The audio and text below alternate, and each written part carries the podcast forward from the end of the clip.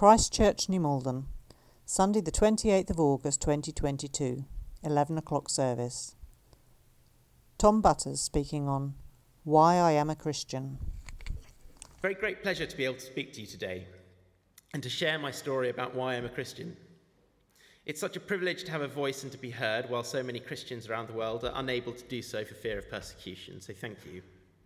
My testimony today focuses on listening to God's guidance and following in paths that He lays out for one. I feel like I need to start by saying that I've had a very privileged life and a very privileged upbringing. But even a privileged life is not necessarily one without struggle. I was born in Cleveland, Ohio, in the USA, on the 26th of December 1992, not wanting to overshadow another very important birthday around that time. I was born to John and Jodie Butters, two young South Africans who had recently emigrated to America on account of my dad's job. He was an accountant, and my mum was a teacher who taught maths and English at high school. My elder brother was born almost three years earlier in Johannesburg, South Africa, and he now works in New York. I remain very close to all my family to this day. About six months after I was born in the United States, we all moved back to South Africa However, owing to the rise of crime and the uh, difficult political situation across much of Africa at the time, my parents made the difficult decision to leave their homeland and move to the UK when I was about three years old. My father had a British passport, as did his father and his father before him, and so he was able to take us all with him to the UK as his family. Now, at the time, my father's company wouldn't allow him to transfer to the UK office and told him if he wanted to move, he'd have to quit. And so, in a brave move, he quit his job and landed in the UK with his family, jobless. If asked about why he was so certain that moving to the UK was the right move, my dad will just say that he had a gut feeling. I know now that that gut feeling was, in fact, God's guidance, even if we didn't know it at the time.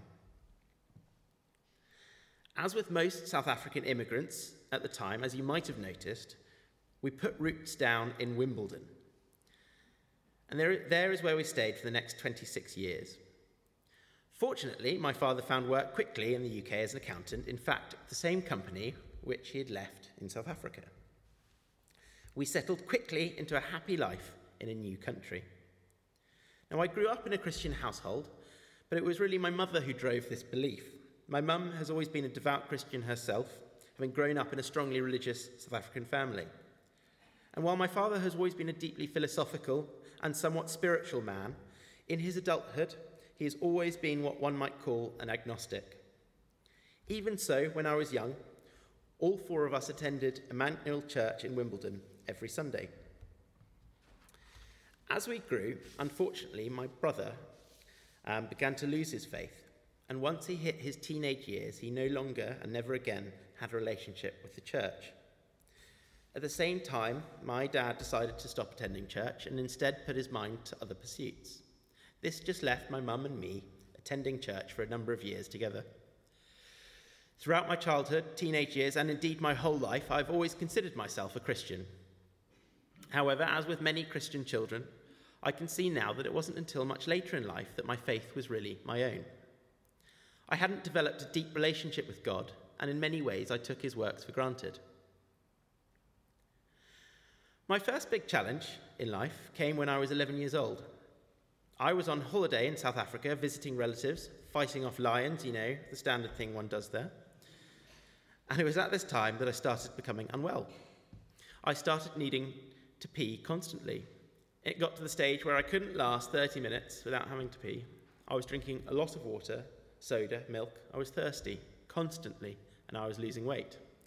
Now, I uh, give lectures to medical students occasionally, having um, qualified as a doctor myself. And if you were medical students, I would ask you what you think the diagnosis is, but I won't do that, I'll spare you. Now, a few weeks after my symptoms began, I woke up feeling exhausted. I felt like I could barely climb the stairs, and it was at that point my mum took me to the doctor. I was diagnosed with type 1 diabetes. I spent a week in hospital, and my life changed dramatically from then. No longer was I a carefree child allowed to run and play however I liked. I was a patient. I had responsibilities and medications tying me down. I couldn't go anywhere without my insulin, my glucose monitor, and some sugar tablets in case I had a hypoglycemia. I was taking four to six injections a day. Every meal came with a calculation of how much insulin I would need for the carbohydrate I was going to eat. Meal times had to come at very specific times. My life was very regimented. And then there were problems with my friends and family. They all treated me differently. Family I hadn't seen in a while asked me endless questions about my diabetes and gave me endless pity. I didn't want any of this. I just wanted to be a normal 11 year old child. At school, I became less popular and less cool. I didn't have much of a chance, to be fair. I was an awkward boy with diabetes, and my surname was Butters. Now, I suspect most of you don't know, but at the time, the word Butters was coincidentally being used as a slang term for ugly. Now, clearly, that's not correct, but anyway, um, at least my wife says so. Um, I prayed constantly to God to cure me of my illness and return my life to me how it was. However, it soon became clear to me that my prayers were to go unanswered, or at least unanswered as I saw it then. It was at that time, on reflection, that my faith began to slip. In my teenage years, the church and God waned in importance to me. I stopped attending church regularly, favouring instead a lie in. And while I still attended the optional weekly Friday chapel services at my school and did become confirmed, I became what one might call a fair weather Christian, a Christmas and Easter goer. Soon, in my teenage years, I was struck with yet another affliction, one I believe is far more insidious than type 1 diabetes. Obsessive compulsive disorder is not what a lot of people see depicted in TV and movies. It's not just about liking things to be neat and tidy. Although the disease does manifest itself in some with an obsessive need to be clean. OCD is the presence of obsessive thoughts which one can't stop thinking about and worrying about almost constantly. These obsessive thoughts then couple typically with a compulsion, a kind of act with magical powers that assuages the obsession temporarily. This is often washing one's hands, turning switches on and off a certain number of times, or repeating phrases over and over again. So the cycle of obsessions followed by compulsions continues to strengthen, and OCD manifests. My OCD started with a need to be clean and a fear of germs. I started washing my hands constantly to the point of bleeding sometimes. The symptoms of my new illness waxed and waned over the coming years, and I would go through periods of trouble and then through periods of calm. But the disease never really left me, and it's been a facet of my life ever since. At the time, I couldn't see any reason why God should let me have developed another illness. I continued through my school years, and it was at around 15 years old that I decided that I wanted to do either medicine or veterinary medicine. And essentially, on a flip of the coin, I chose the former and have regretted it ever since. That's a joke, I love my job. Now, you might be wondering why I've got two pictures of some famous TV shows. I don't know, has anyone watched House or Scrubs at all? Yeah, a few people. Fantastic, good. Now, when in the interview for medical school, I was asked, why do you want to do medicine? Of course, I said, because I want to heal people, I want to help people, I want to learn about medical science. I didn't tell them the real reason was because I was addicted to these medical TV dramas during my teenage years, but there you go, I might not have gotten in. Ask anyone from my generation of doctors, and they will tell you this is what led them into medicine. And if they don't, they are lying. Now, I applied myself at school, and I must admit, with not insubstantial help from my parents and teachers, I managed to get good grades, and I successfully uh, attained a place at Imperial College London to study medicine. My best and oldest friend, James, with whom I'd attended school since the age of seven, decided to follow me to Imperial to study medicine, and thus our adventures began. Now, it was in Freshers' Week that my friend James introduced me to my now wife. These are a few pictures. In fact, the top left picture is uh, of uh, my second night. Um, we'd, we'd, had a, some sort of freshers' ball where we all dressed up in nice outfits and went and danced. And my now wife, Sarah, is actually the um, blonde girl in the middle there. And it was in Freshers' Week that my friend James introduced me to Sarah, my now wife, She was fun, beautiful, and intelligent, and she still is. I liked her immediately. Of course, I went to an all boys school and had had very limited experience in talking to girls up to that point. Now, I'm very embarrassed about what I'm about to tell you, so please remember that, and remember that I went to an all boys school. As Sarah and I walked down the street that first evening, I tried to get to know her. Sarah was dressed in a very nice outfit, and I wanted to compliment her. I wanted to say, You look lovely, or That's a beautiful dress. What I actually said was something along the lines of, I bet you like fashion. Smooth. Luckily, Sarah had a sweet spot for awkward, dorky guys. Now, much to my dismay, while I spent the next few months plucking up the courage to ask Sarah out on a date, she had already been asked on a date. And uh, this relationship of hers actually ended up lasting almost the rest of her six years at university. And it was very painful to me as it became clear, upon reflection, that I had actually fallen in love with her. Unable to be her boyfriend, I settled for the next best thing her best friend. We had a great deal of fun together at university during lectures, but really for me it was never enough. And I started to feel lonely, and I started to feel hard done by. For a number of other reasons at university, as perhaps many people feel, I began to feel lost and directionless. I felt that I was missing a key part of life, and I felt like that, uh, I, I felt that the part of me that was missing was a relationship with a woman. Well, in fact, I was missing a key relationship, but not the kind I'd initially thought. Also, and this is now one of the things I truly regret in life, at the start of university, I didn't join the Christian Medical Fellowship. I only joined them much later into my degree. I didn't join them in part, to my shame, because of something a friend had said to me. He said, Don't join them, you don't want to be seen as weird, do you? It's a source of great shame to me that I actually listened to him. And in fact, there's a part in the Screwtape Letters by C.S. Lewis which relates perfectly to this. And I'm sure many of you have read the book, but for those who haven't, I really, really recommend reading it. During the next few years at university, I went through some ups and downs. My OCD hadn't left me and slowly began to pervade through most aspects of my life. I became extremely fearful of exams, and as a result, I began to study very hard. As a kind of side effect to my anxiety, I achieved very highly at university. I was awarded a number of prizes and came top in the class of my bachelor's degree. These achievements gave me some sense of satisfaction. I felt very proud of myself, but soon after each success, I'd feel empty again. I felt alone. The woman that I loved was with another man, and I had no real goals, I had no real relationship with God. During my fourth year at university, my OCD began to take a turn for the worse. At times, I wouldn't be able to go outside of my room or my house for fear of contamination from germs. I don't know if any of you have seen the film, The Aviator, with Leonardo DiCaprio, but for those of you who have, I was just a little short of that scene with the milk jars. You'll know what I mean if you've seen it. And of course, having OCD in a chronic fear of germs doesn't lend itself very well to being a medical student. The amount of times I've been urinated on and other things is um, distressing to say the least, but anyway, I'll, that's another story for another day, maybe. As a result of my OCD, depression and anxiety set in.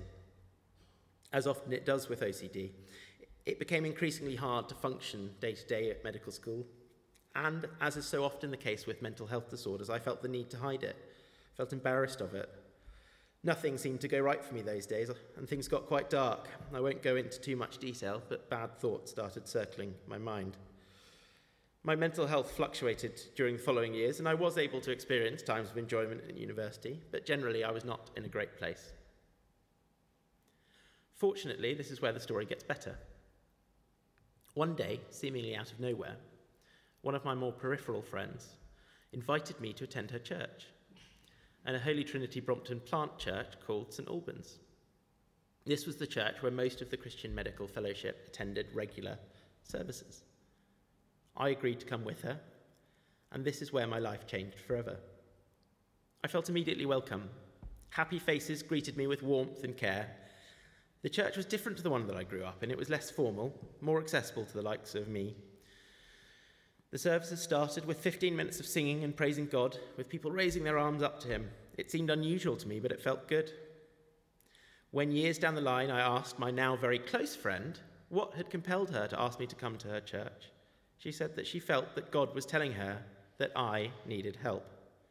And she was right. Now, my problems didn't immediately go away, but I did feel like a weight had been lifted and a load had been shared. I started listening to hymns and saying prayers often, especially when I felt low or anxious, and this began to help. I started reconnecting with God, and I finally began to welcome the Holy Spirit in again. In a bid to reconnect with my faith at that time, I decided to attend the Alpha course at the church. While much of the course was geared to those who hadn't had a background of being raised in a church community, some of the sessions really connected with me. In particular, I remember one that changed my life forever. Still feeling quite lost about what the future held, one seminar seemed like it'd been designed just for me. It was about listening to God's plan, taking yourself out of the driver's seat and following God's path, which He has laid out for you. Before then, I don't think I'd really ever truly heard God speak to me, but from then on, everything changed. God's plans began to make sense to me, both prospective and retrospective. And I could often hear me telling um, I could often hear him telling me which choices he was guiding me to make. I had rediscovered my faith, and it had become my own, and from that point on, I resolved to listen to God and follow his path wherever it led, trusting that it was the right way. Now, not everything was simply easy from this point on, and certainly there have been hardships. But I was in a much better place and much more resilient frame of mind to deal with them, and I felt great love for God again. No longer did my well being depend on my achievements or passing exams. Something my uncle, who was a reverend in South Africa, used to tell me resonated over and over again in my mind. He would say, People who put money or power on their pedestal are reduced to nothing when they lose it. People who put God on their pedestal can never be reduced to nothing, as God will never fail. At the end of medical school, while studying together finals, that's us at graduation there outside the Royal Albert Hall, great venue, as if from nowhere, Sarah professed her love for me. Now, she had broken up with her boyfriend at the time, and um, interestingly, her granny said that she prayed constantly because her boyfriend at the time was not a Christian. Her granny prayed constantly that Sarah would find a different man. Now, prayers do work. um, of course, I still felt the same way about her. I loved her completely. And from that moment on, I knew that God was telling me that we were going to get married. I decided at that point I was going to propose. Of course, I wanted to wait a couple of um, months, not to seem too keen. I'd learnt a bit about being cool at university. Now, Sarah and I began dating straight after final exams, and then we spent a wonderful time in Japan on what's called an elective. An elective is essentially after medical school, you're qualified, you go and you work in another country for three or four months to get a view of medicine elsewhere in the world, and we chose Tokyo, Japan. It was exotic and interesting. We spent a wonderful time there. I was working at St. Luke's Hospital in Tokyo, which has this beautiful French chapel you can see that's actually been moved. It's an old Gothic chapel that's been moved from France when the initial uh, missionary who set up St. Luke's Hospital in Tokyo moved there he had it shipped over stone by stone. It's stunning, and they hold services there. The population of Japan has a fairly small Christian contingent, but it's growing there. Thank God it's growing there. And this is one of the real, I suppose, bolsters of their community. They hold regular Japanese services uh, with Japanese ministers and the occasional English minister to come and translate for the likes of me. Um,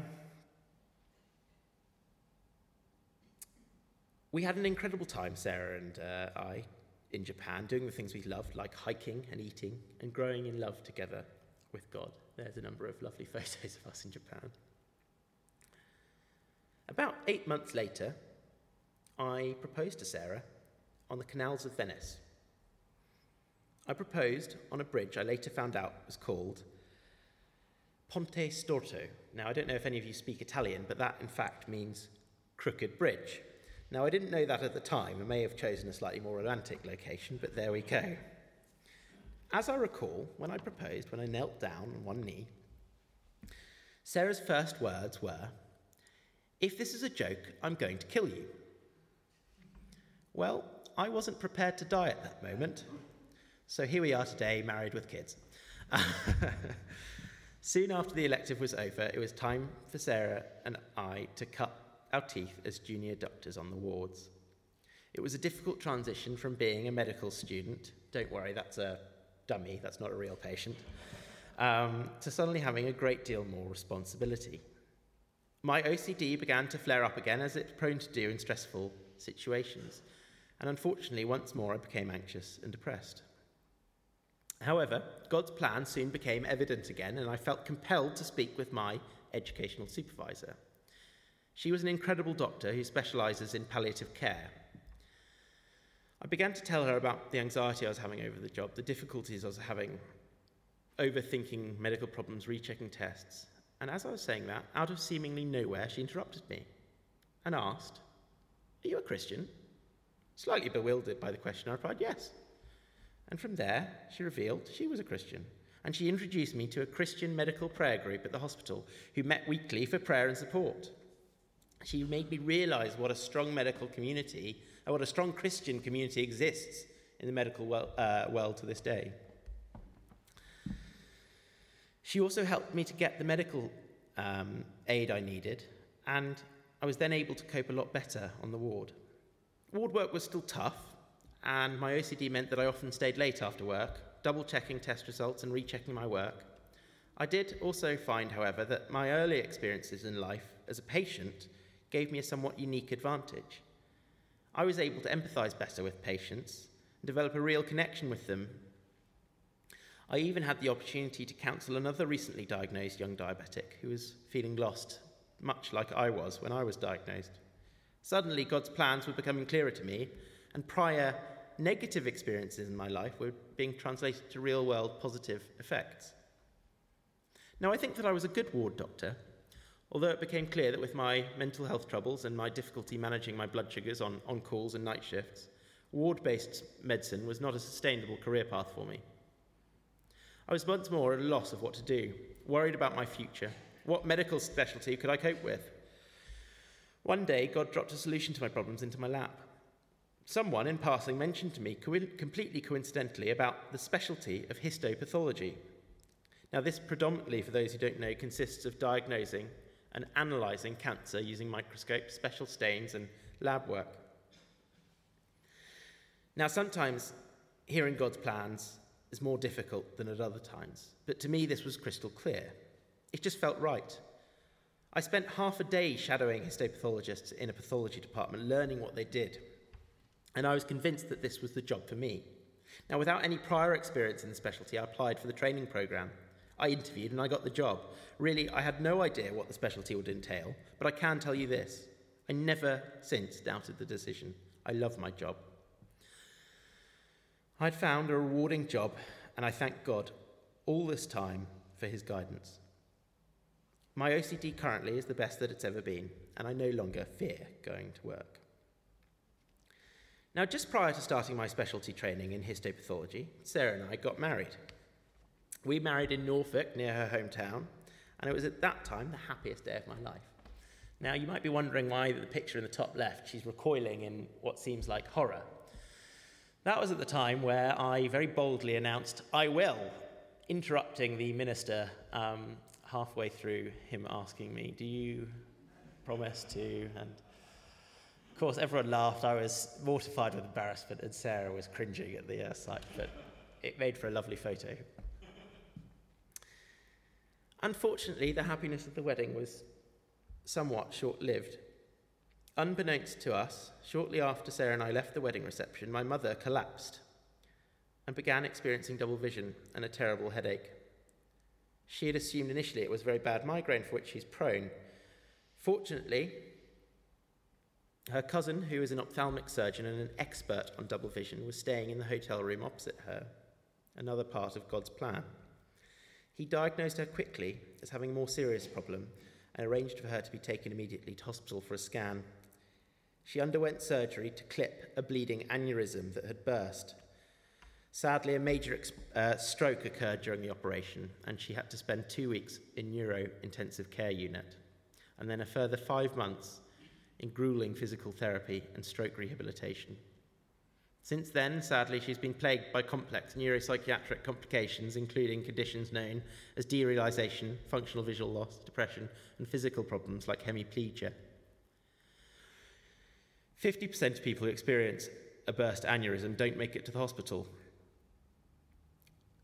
a significant component of those who do make it to the hospital never make it out of surgery. So we thank God that my mum has come through it all with the functionality that she has. It is sometimes difficult to see the reasons for God's plans at the time, and part of me is still wondering why this had to happen to my mum. What I will say is part of God's plan did become clear. I won't talk much about it, it's really my wife's story to tell, but during medical school a number of years earlier, one of her brothers experienced the exact same condition, a burst aneurysm, at the age of 29. Now, the incidence of these aneurysms bursting is approximately one in every 20,000 people per year.